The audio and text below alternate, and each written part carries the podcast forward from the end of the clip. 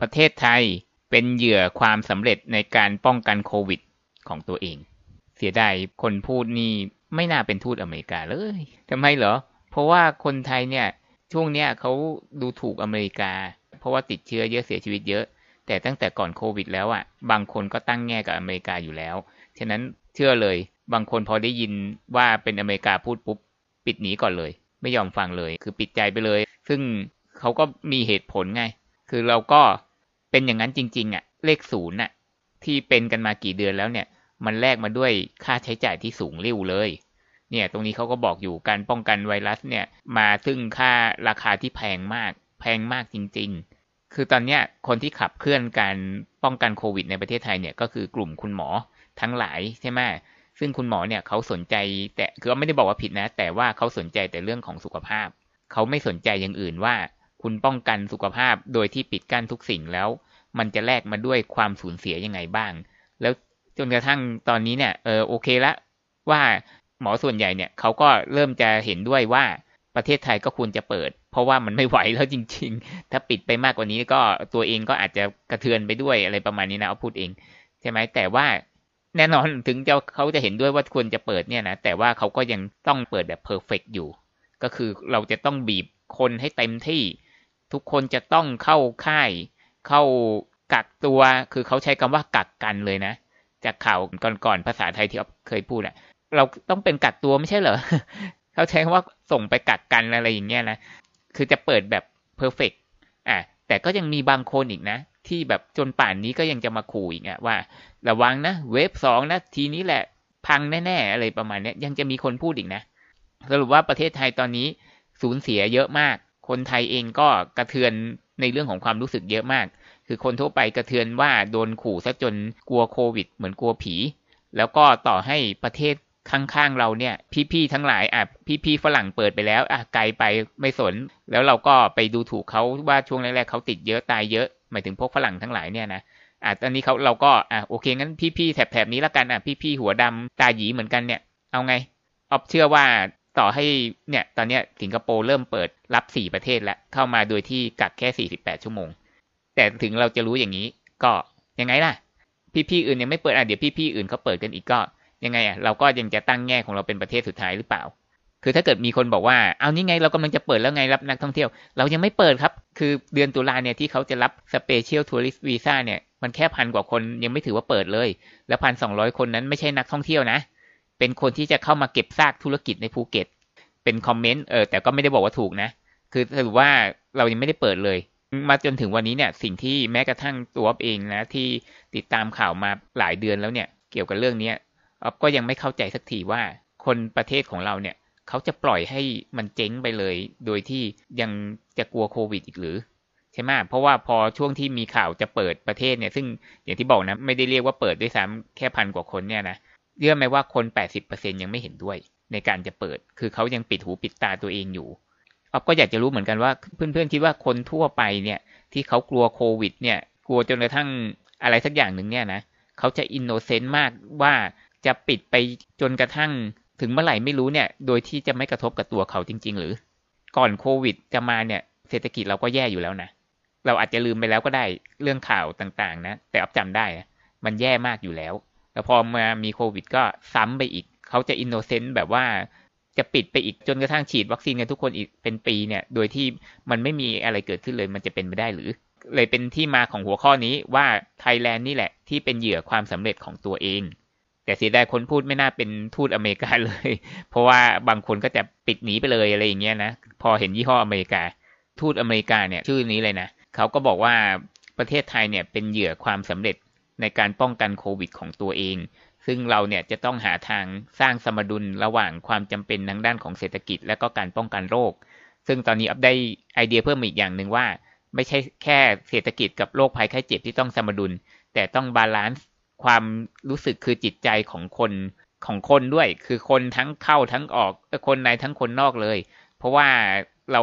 ทำร้ายจิตใจคนอะ ทั้งคนจะไปคนจะมานะ คนไทยด้วยกันเองก็โดนทำร้ายจิตใจใช่ไหมว่าแบบคนไทยก็ดูถูกกันเองสำหรับคนที่อยากจะออกไปนอกประเทศ หรือคนไทยที่อยู่นอกประเทศแล้วจะกลับมาก็โดนดูถูกโดนรังเกียจใช่ไหมแล้วก็ต่างชาติที่จะเข้ามาคนในประเทศก็ไปรังเกียจเขาอีกอะไรอย่างเงี้ยทั้งที่ตัวเองก็จำเป็นต้องพึ่งพาเขา แล้วก็หารู้ไหมว่าตัวคนในประเทศเองเนี่ยนะก็กำลังโดนรัฐบาลเนี่ยคอยรีดเงินอยู่ ก็คือรัฐบาลก็พยายามออกโปรให้คนไปเที่ยวใช่ไหมแล้วก็บังคับบริษัทเอกชนที่ใหญ่ ๆ หน่อยให้พาพนักงานไปเที่ยวทั้งทั้งที่บริษัทต่างๆ เองเขาก็กระเทือนจากการที่รายได้เขาก็หายไปเยอะใช่ไหมถ้าเกิดใครลงทุนหุ้นเนี่ยก็จะรู้ว่าบริษัทส่วนใหญ่เลยก็ว่าได้เนี่ย ตอนนี้คือกำไรหดหายไปเยอะมากแล้ว ก็มันขึ้นอยู่กับประเทศไทยเลยว่าจะตัดสินใจว่าจะรักษาสมดุลยังไง เพราะว่ามีความเสี่ยงทั้งสองด้าน ก็อตอบแทนเลย เราพยายามไม่เลือกสักทาง เราพยายามจะให้มันเขาเรียกอะไรอะพยายามจะให้มันไม่เสี่ยงอยู่นั่นแหละ แล้วผลก็คืออย่างนี้แหละครับ ก็คือตอนนี้ทะเลาะกันอยู่ แทนที่หนึ่งตุลาจะได้เปิด เอาแค่กลุ่มเล็ก ๆ แค่สักสามร้อยคนแรกเข้ามานะ ก็ยังทำไม่ได้ แล้วก็เออมันมีข่าวของภูเก็ตอยู่อันหนึ่งนะ ที่บอกว่าจะเลื่อนนักท่องเที่ยวคือแค่จิตเดียวเนี่ยนะไม่กี่ร้อยคนเนี่ยนะคือทั้งเดือนเนี่ยเราตั้งเป้าพันสองร้อยคนคืออาทิตย์ละสามร้อยคนเนี่ยนะเลื่อนนักท่องเที่ยวจิตหนึ่งเนี่ยนะไปหลังเทศกาล เพราะว่าภูเก็ตเขาบ่นว่าเขากระเทือนว่ายอด booking โรงแรมของคนไทยเนี่ย ที่จะมาในช่วงเทศกาลเนี่ย หายไปตั้งสองร้อยล้านบาทแน่เขากระเทือนมากเลย เขาเดือดร้อนคือของเดิมเนี่ยภูเก็ตเนี่ยมีรายได้จากนักท่องเที่ยวต่างชาตินะ ปี 2019 เนี่ยถึง 4 แสนล้าน ตกเดือนหนึ่งเนี่ยสามหมื่นกว่าล้านบาท แต่ว่าคุณเสียได้เงินแค่ 200 ล้านอะคือเหมือนของเดิมรายได้พนักงานเงินเดือน 30,000 กว่าบาท แล้วตอนนี้ตกงานรายได้เป็นศูนย์ พอได้เงิน 200 บาทมาปุ๊บเนี่ยเงินกำลังจะถึงมืออยู่แล้ว ถูกลิฟกลับคืนไปพนักงานเสียดายทั้งที่ถ้าอดทนอีกนิดนึง รับคนกลุ่มแรกเข้ามา แล้วพิสูจน์ให้คนทั้งประเทศเห็นเลยว่า เราไม่ติดเชื้อเยอะนะ รับนักท่องเที่ยวเข้ามาปุ๊บเนี่ยเดี๋ยวรายได้เป็นพันล้านก่อน อันดับแรกเนี่ยจะกลับเข้ามา ก็คือสิ่งที่เกิดขึ้นตอนนี้คือเราไม่เอาสักทาง เราพยายามจะให้แบบอย่างออธิบายประโยคนี้เลยนะก็คือภูเก็ตเขาบอกว่าเขาจะเปิดโดยที่ ให้การติดเชื้อเป็นศูนย์เขาจะไม่ให้คนในจังหวัดเนี่ยกระทบกระเทือนเลย คือแค่ตั้งโจทย์คุณก็ผิดแล้ว ติดเชื้อเป็นศูนย์อะผิดแล้ว มันต้องติดต้องมีการติดเชื้อมากขึ้นแน่ แต่มากเท่าไหร่เอาไม่รู้แต่เชื่อว่าไม่เยอะ เพราะเรามีการป้องกันที่เรียกได้ว่าแน่นหนาสุดๆนะ่ะ ประเทศอื่นน่ะเขาเอาตรวจแค่ก่อนมาตรวจ 48 ชั่วโมง หรือ 72 ชั่วโมง แล้วมาถึงสนามบินก็ตรวจอีกรอบหนึ่งจบแล้ว แต่อันนี้คือก่อนมาก็ตรวจ พอมาถึงสนามบินสุวรรณภูมิก็ตรวจสองรอบแล้วนะภูเก็ตขอตรวจอีกสามรอบแล้วนะแล้วอย่างนี้ยังจะกลัวอีกอะก็คือเรากลัดกระดุมผิดเม็ดตั้งแต่ต้นว่าจะไม่ให้ติดอะไปดูมาลดีฟนะมาลดีฟเนี่ยเขาเปิดมาตั้งแต่กรกฎานะ จนถึงตอนเนี้ยเขายังเจอคนติดเชื้อนะ ไม่ถึงร้อยคนเลย จากที่ออฟพูดในข่าวก่อนนะ เรื่องมาลดีฟเปิดแล้วเป็นยังไงบ้างเนี่ยเขาติดเชื้อน้อยมาก คือเขาโกยไปไม่รู้เท่าไหร่แล้วภูเก็ตนี่คือจากเดิมที่มีรายได้เดือนหนึ่งสามหมื่นถึงสี่หมื่นล้าน แค่สองร้อยล้านตอนนี้ก็ยังมานั่งเสียดายโอ้ยคนไทยยกเลิกไปแล้วอะไรเงี้ยเอออดทนนิดนึง แล้วเดี๋ยวรายได้เป็นพันเป็นหมื่นล้านจะกลับมาทำไมถึงอดทนไม่ได้ ครับก็แต่นี้ทูตอเมริกาเขาบอกว่าเนี่ยคุณต้องเลือกเอาสักทางหนึ่งนะ ถ้าเกิดว่าคุณปิดเรื่องของเศรษฐกิจเนี่ยนะก็คือในเคสเนี่ยปิดเศรษฐกิจของเขาหมายถึง ปิดเรื่องของการท่องเที่ยวนานาชาติเนี่ยนะก็คือมันจะกระทบกระเทือนกับการใช้ชีวิตของผู้คนแน่ๆแต่ถ้าเกิดคุณเลือกที่จะ เปิดมันเนี่ยนะโอเค มันจะต้องมีการติดเชื้อเพิ่มขึ้น จะเลือกแบบไหนล่ะ คืออ๊อฟก็บอกได้เลยว่าเลือกเปิดนี่แหละคือทางที่ดีที่สุด เพราะว่าติดเชื้อมากขึ้นก็จริงแต่มันไม่เยอะหรอก แต่เราจะได้เศรษฐกิจค่อยๆฟื้น คือมันไม่ฟื้นทันทีนะเอาบอกได้เลยว่าต่อให้เราเปิดวันพรุ่งนี้เลยเนี่ยนะนักท่องเที่ยวเขาก็ยังไม่มา เพราะเรายังกักตัวเขาอยู่ ฉะนั้นเราต่อไปก็ต้องค่อยๆ ผ่อนคลายเรื่องการกักตัว ให้มันน้อยลง เหลือเจ็ดวัน เสร็จแล้วก็ไปเหลือห้าวัน เหลือสามวัน หรืออาจจะเหลือแค่สองวันเพื่อรอผลตรวจ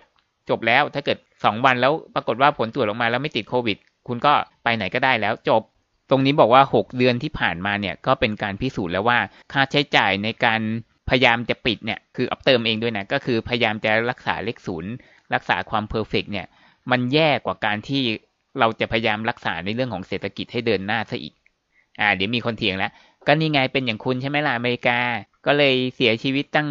กี่คนแล้วไม่รู้เนี่ยไม่ได้ดูตัวเลขเลย แต่ถามว่าเปอร์เซ็นต์การเสียชีวิตเขาอาจจะเยอะกว่าเราก็จริง แต่ว่าอย่าลืมนะว่าคนของเขาเนี่ยสามร้อยล้านคนนะมากกว่าเราห้าเท่านะแล้วก็คนของเขาก็ยังใช้ชีวิตกันได้อย่างปกตินะไม่เหมือนกับของเรานะ คือ 6 เดือนอยู่ด้วยความกลัวนะ แล้วเราก็เต็มใจจะนอนทับตะปู อยู่ไปอีกเป็นปีด้วยความกลัวกันต่อไป เชื่อไหมว่าขนาดในประเทศนะ เรารักษาเลขศูนย์กันมาเนี่ยนะ คนที่ติดเชื้อเนี่ย เขาก็มีแต่คนที่กลับมาจากต่างประเทศ วงเล็บนะ วงเล็บนะออฟเชื่อว่าตอนนี้คนคือตอนนี้เรารายงานตัวเลขผู้ติดเชื้อที่เป็นคนไทยในประเทศเนี่ยประมาณ 3,600 คนใช่ไหม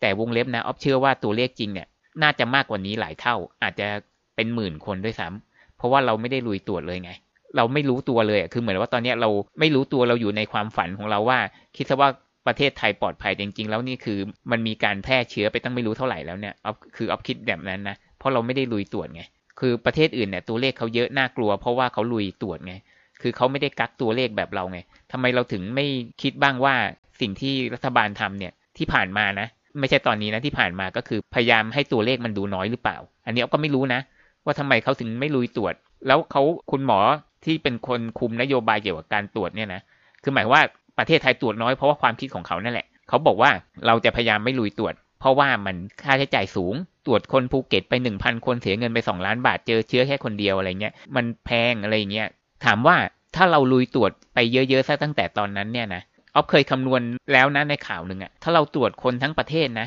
เราเสียเงินแค่แสนกว่าล้าน หมายถึงต้นทุนตรวจ 2,000 บาทต่อคนนะ แต่ถามว่าตรวจคนตั้ง 60-70 ล้านคนเนี่ยนะ มันจะต้นทุนเท่าเดิมได้ยังไง ตรวจคนเยอะต้นทุนก็ต้องถูกลงนะ 2,000 บาทต่อคนอาจจะเหลือแค่พันต้นๆต่อคนนะ จะถูกลงไปกว่าครึ่งนะ แล้วเราก็ตรวจฟรีให้ทุกคนเลยอะต่างชาติก็ตรวจ คือยิ่งตรวจมากต้นทุนยิ่งถูกแล้วทีนี้ยังมีคนคิดชุดตรวจหรืออะไรของเขาเนี่ยนะซึ่งค่าตรวจแค่ไม่กี่ร้อยเนี่ยนะยิ่งถูกลงไปอีกนะ เราตรวจฟรีให้กับทุกคนเลยก็ทำได้นะ แต่เราไม่ทำอะเพื่อที่เราจะได้รายได้ แบบปีที่แล้วเนี่ยรายได้ต่างชาติสองล้านล้านเนี่ยจะได้กลับคืนมาสักครึ่งหนึ่งสักหนึ่งล้านล้านเนี่ย กับไอ้ค่าตรวจที่อาสมมุติว่าอย่างต้นทุนสองพันบาทต่อคนจริงๆนะค่าตรวจก็แค่แสนกว่าล้านใช่ไหมหูมันคุ้มกันจะตายอะทำไมเอ่อคุณหมอเขาเก่งแต่รักษาโรคใช่ไหมอะเขาไม่เก่งเรื่องคำนวณเศรษฐกิจใช่ไหมอะก็ประเทศไทยเนี่ยเป็นเหยื่อของความสำเร็จของตัวเองจากที่ในนี้บอกนะ แต่ว่าดีเกินไปไงในการที่เขาแบบป้องกันไวรัสได้อย่างสมบูรณ์แบบเลย เลขศูนย์ไงอย่างที่เขาบอกอะศูนย์จริง ๆ ขนาดศูนย์แล้วเนี่ย ทุกคนก็ยังกลัวคือคือมันศูนย์เพราะว่าคนกลัวด้วยนะช่วงสามเดือนที่ผ่านมาเนี่ย เรามีตัวเลขคนติดเชื้อรายวันเพียงแค่ ไม่กี่คนเท่านั้นเองนะสามคนห้าคนอะไรอย่างเงี้ย มันน้อยมากแล้วกันอะ มันน้อยมากอะ จริง ๆ แล้วเนี่ยคือเราง่ายกว่าประเทศอื่นมากที่จะ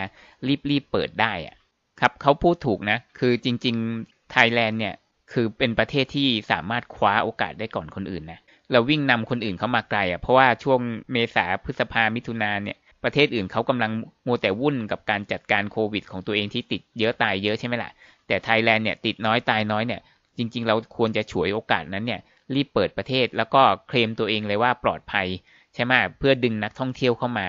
ให้เยอะกว่าเดิมอีกก็ทำได้ คือเราคือเรามันผ่านมาหลายเดือนอะ่ะ เราเรียนรู้วิธีการ เรามีเทคโนโลยี คือเราก็โฆษณามาตลอดเลยนะ ว่าเรามีแลบปฏิบัติการตรวจโควิด เยอะขึ้นแล้ว โรงพยาบาลเราสามารถมีความพร้อมนู่นนั่นนี่ แต่สุดท้ายคือเครื่องมือพวกนั้นก็คือฝุ่นจับแล้ว ตอนนี้ไม่ได้ใช้ คือเราพร้อมมากเลยแต่เราไม่ได้ใช้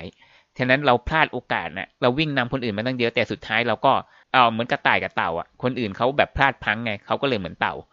แต่กระต่ายเนี่ยมันวิ่งเลยมาตั้งไกลแล้วสุดท้ายมันก็นอนหลับก็คือเลขศูนย์แล้วก็คนก็กลัว เราโมแต่นอนอยู่หลายประเทศเขาก็เปิดแล้วเขาก็แซงเราไปแล้วอ่าแล้วย่อหน้านี้ที่แสดงถึงทัศนคติที่แตกต่างกันนะเขาบอกว่าอเมริกาเนี่ยสถานการณ์ตอนนี้อยู่ในสถานการณ์ที่สามารถจัดการได้ นี่นะ เราของที่ประเทศเราประกาศเนี่ยนะกระทบกระเทียบอเมริกามาตลอดเลยนะ อันดับหนึ่งวันนี้อเมริกาติดเยอะ ขนาดนี้เสียชีวิตเยอะขนาดนี้เรากระเทียบอเมริกามาตลอดเลยแต่ อเมริกาเขาบอกว่าเขาสามารถจัดการได้ สถานการณ์เขาอยู่ในสถานการณ์ที่สามารถจัดการได้สำหรับการติดเชื้อในประเทศที่มันสูงที่สุดในโลกเนี่ยนะแต่ว่ามันไม่ได้กระเทือนกับความสามารถในการทำธุรกิจของอเมริกาเลยอ่าเอาเป็นว่าสองค่ายนี้นะ ต่างกันอย่างชัดเจนค่ายติดเยอะตายเยอะที่สุดในโลกเนี่ยเขาบอกว่าการติดเยอะตายเยอะของเขาเนี่ยมันไม่กระทบกระเทือนกับความสามารถในการทำธุรกิจของเขาเลย แต่อีกค่ายหนึ่งเนี่ยนะ เอาเป็นว่าเป็นไข้ติดน้อยตายน้อย เกือบที่สุดในโลกก็ได้อะถ้าสมมุติว่าติดน้อยตายน้อยที่สุดในโลกก็แล้วกันอะ เรายกย่องตัวเองมากอะ แต่เรากลับกลายเป็นว่าเราสูญเสียความสามารถในการแข่งขันไปเลย เพราะว่าเรากลัวจนไม่กล้าทำอะไรเลย ครับ แล้วก็เราก็มัวแต่นอนหลับ ถึงวันนี้เรากำลังจะเพียงแค่เปิดแง้มประตูให้ลมเข้านิดหน่อยเราก็ยังทะเลาะกกันก็คือแค่นักท่องเที่ยวไม่กี่คนก็ยังทะเลาะกกัน แล้วก็ภูเก็ตยังจะห่วงเงิน 200 ล้าน บอกว่านักท่องเที่ยวไปไปหลังเทศกาลไป อ่า ซึ่งเทศกาลกว่าจะจบมันก็ปลายเดือนน่ะ แต่ตรงนี้ US เขาบอกว่าตอนนี้เรามีประมาณ 35,000 เคสต่อวันนะ ของเรา3ถึง5เคสต่อวัน อันนี้ 35,000 เคส ต่างกัน 10,000 เท่า 35,000 เคสต่อประชากร 380 ล้านคนของเรา 70 ล้านคน เขาบอกว่ามันเป็นระดับที่สามารถจัดการได้ แล้วก็คือมันค่อนข้างต่ำอะเขาบอกนะเออ35,000เคสเนี่ยเขาบอกค่อนข้างต่ำนะแล้วก็ตอนเนี้ยอเมริกาเนี่ยก็กำลังพุ่งเป้ากับการป้องกันความเสี่ยงของผู้คน แล้วก็สามารถจะพลิกฟื้นเศรษฐกิจได้อย่างรวดเร็วแน่ ๆ หลังจากที่วัคซีนมีอะก็คิดดูอะสามถึงห้าเคสบอกว่า เออถ้ามันมากกว่านี้นะ เรารับได้แค่หลักร้อยนะโรงพยาบาลเราไม่พอนะ วงเล็บเราบอกว่า ประเทศเรานี่การแพทย์ดี แต่บอกว่าถ้ามันเป็นหลักหลายร้อยต่อวันนี้เราไม่พอนะโรงพยาบาลเราไม่พอเตียงเราไม่พอนะแต่นี้เขาบอกว่าสามหมื่นห้าพันคนต่อวันนี้เขาจัดการได้ ก็แสดงให้เห็นถึงความต่างชั้นอย่างชัดเจนเขาก็ยังให้กำลังใจอีกนะว่าเขาเชื่อว่ารัฐบาลไทยเนี่ย ซึ่งเก่งมากเลยสามารถจัดการเคสการติดเชื้อให้เป็นศูนย์มาได้หลายเดือนแล้วเนี่ย ระบบทางด้านสุขภาพของเราเนี่ย สามารถรับมือกับการติดเชื้อได้เป็นหลายร้อยคนอย่างแน่นอนสำหรับประเทศในไซส์เท่านี้อ่าก็คือให้กำลังใจว่า เอ้ย ถ้าเปิดเมื่อไหร่เนี่ยโอ้ย ถ้าเกิดเคสติดเชื้อหลักร้อยเนี่ยประเทศเราจัดการได้สบายมาก ครับก็เคยมีคนเตือนเราว่าให้พูดหล่อๆหน่อยได้ไหมอย่าพูดใช้อารมณ์มากอะไรอย่างเงี้ยนะออฟก็ต้องยอมรับจริง ๆ ว่าหลาย ๆ ครั้งออฟก็อาจจะคือจริงๆออฟก็พูดหล่อๆไม่ค่อยเป็นนะนะ ออฟก็ต้องพูดตามสถานการณ์พูดตามความรู้สึกของตัวเองนะอาจจะมีคนบอกนะ พวกแกเนี่ยมันคลั่งฝรั่งไงฝรั่งเนี่ยเป็นพระเจ้าไงพูดยังไง พวกแกก็เห็นด้วยหมดหรืออะไรเงี้ยออฟบอกเลยนะออฟไม่ได้เข้าข้างใครทั้งนั้นออฟอยู่ข้างเหตุผล ฉะนั้นถ้าวันนี้ฝรั่งทำผิด ซึ่งจริง ๆ ตอนช่วงเมษาออฟก็เคยคิดแบบนั้นมาก่อน ซึ่งออฟก็ยอมรับว่าตอนนั้นออฟคิดผิด คือตอนนั้นเราไม่มีใครผิดใครถูกก็ได้อะเพราะว่ายังชุลมุนกันอยู่ถูกปะฉะนั้นออฟอยู่ข้างเหตุผล ฉะนั้นถ้าใครทำถูกออฟก็อยู่ข้างนั้นออฟไม่จำเป็นว่าจะต้องมาเลือกว่าเหมือนเด็กช่างกลอะแบบจะต้องเอาแต่สถาบันตัวเอง สถาบันตัวเองทำผิดทำถูก ฉันไม่สนคือถูกเสมอ ไม่เกี่ยวเลยไหนบอกว่าโลกมันไร้พรมแดนแล้วไง ฉะนั้นใครที่อันไหนที่มีเหตุผลที่ฟังขึ้น เราก็พร้อมจะอยู่ข้างนั้น คือเราเป็นมนุษย์น่ะ เรามีสมองที่สามารถคิดเองได้อะฉะนั้นคือเราอย่าอยู่ภายใต้ความกลัวแต่ออฟก็รู้นะว่าแม้กระทั่งนะ สมมุตินะข่าวนี้นะออฟปิดไปว่าไม่ได้บอกว่าใครพูดนะสมมุติบอกว่าหมอไทยพูดก็ได้อะอ่าหมอไทยพูดนะประโยคประโยคเดียวกันเลย แต่ว่าเปลี่ยนจากทูตอเมริกาพูดเป็นหมอไทยพูดเนี่ยนะว่าแบบเฮ้ย เราเนี่ยเจ๊งไปเยอะเลยนะ เพราะว่าเราเนี่ย perfect เกินไปไง เราป้องกันด้านสุขภาพซะจนเศรษฐกิจพังอะไรอย่างเงี้ยนะต่อให้เป็นหมอไทยพูดนะอ่าต่อให้เป็นนั่นเลยจิตแพทย์ที่เป็นโฆษกสบคพูดเลยเนี่ยนะออฟเชื่อเลยว่าคนที่เขาปิดไปแล้วเนี่ย เขาก็จะยังปิดอยู่ต่อไป เพราะว่ายุคโซเชียลมีเดียเนี่ยมันจะเป็นอย่างนี้ ก็คือใครที่เชื่ออะไรปุ๊บเนี่ยนะเขาก็จะเหมือนประมาณว่าต่อถ้ามีอะไรที่มันไม่ไม่เข้าหูเขาเมื่อไหร่เนี่ยเขาก็จะปิดกั้นตัวเองเขาจะไม่ฟัง ฉะนั้นต่อให้ออฟพูดจนปากจะฉีกพูดอีกสักพันคลิปเนี่ยนะซึ่งตั้งแต่ออฟกลับมาพูดคลิปข่าวจนถึงตอนนี้นะออฟพูดมาน่าจะสามร้อยเกือบสี่ร้อยข่าวแล้วเนี่ยนะยังไม่ได้หลุดไปถึงหูคนที่แอนตี้เลยถ้าเกิดคนเดียวอะไรอย่างเงี้ย ครับแล้วก็ทิ้งท้ายนิดนึงว่าอาการของคนในประเทศตอนเนี้ยมันจะเหมือนกันอย่างนี้นะคือออฟนึกคำเปรียบเทียบอย่างอื่นไม่ออกจริงๆ สมมุติว่าเป็นผู้หญิงคนหนึ่งแล้วกันสาวๆที่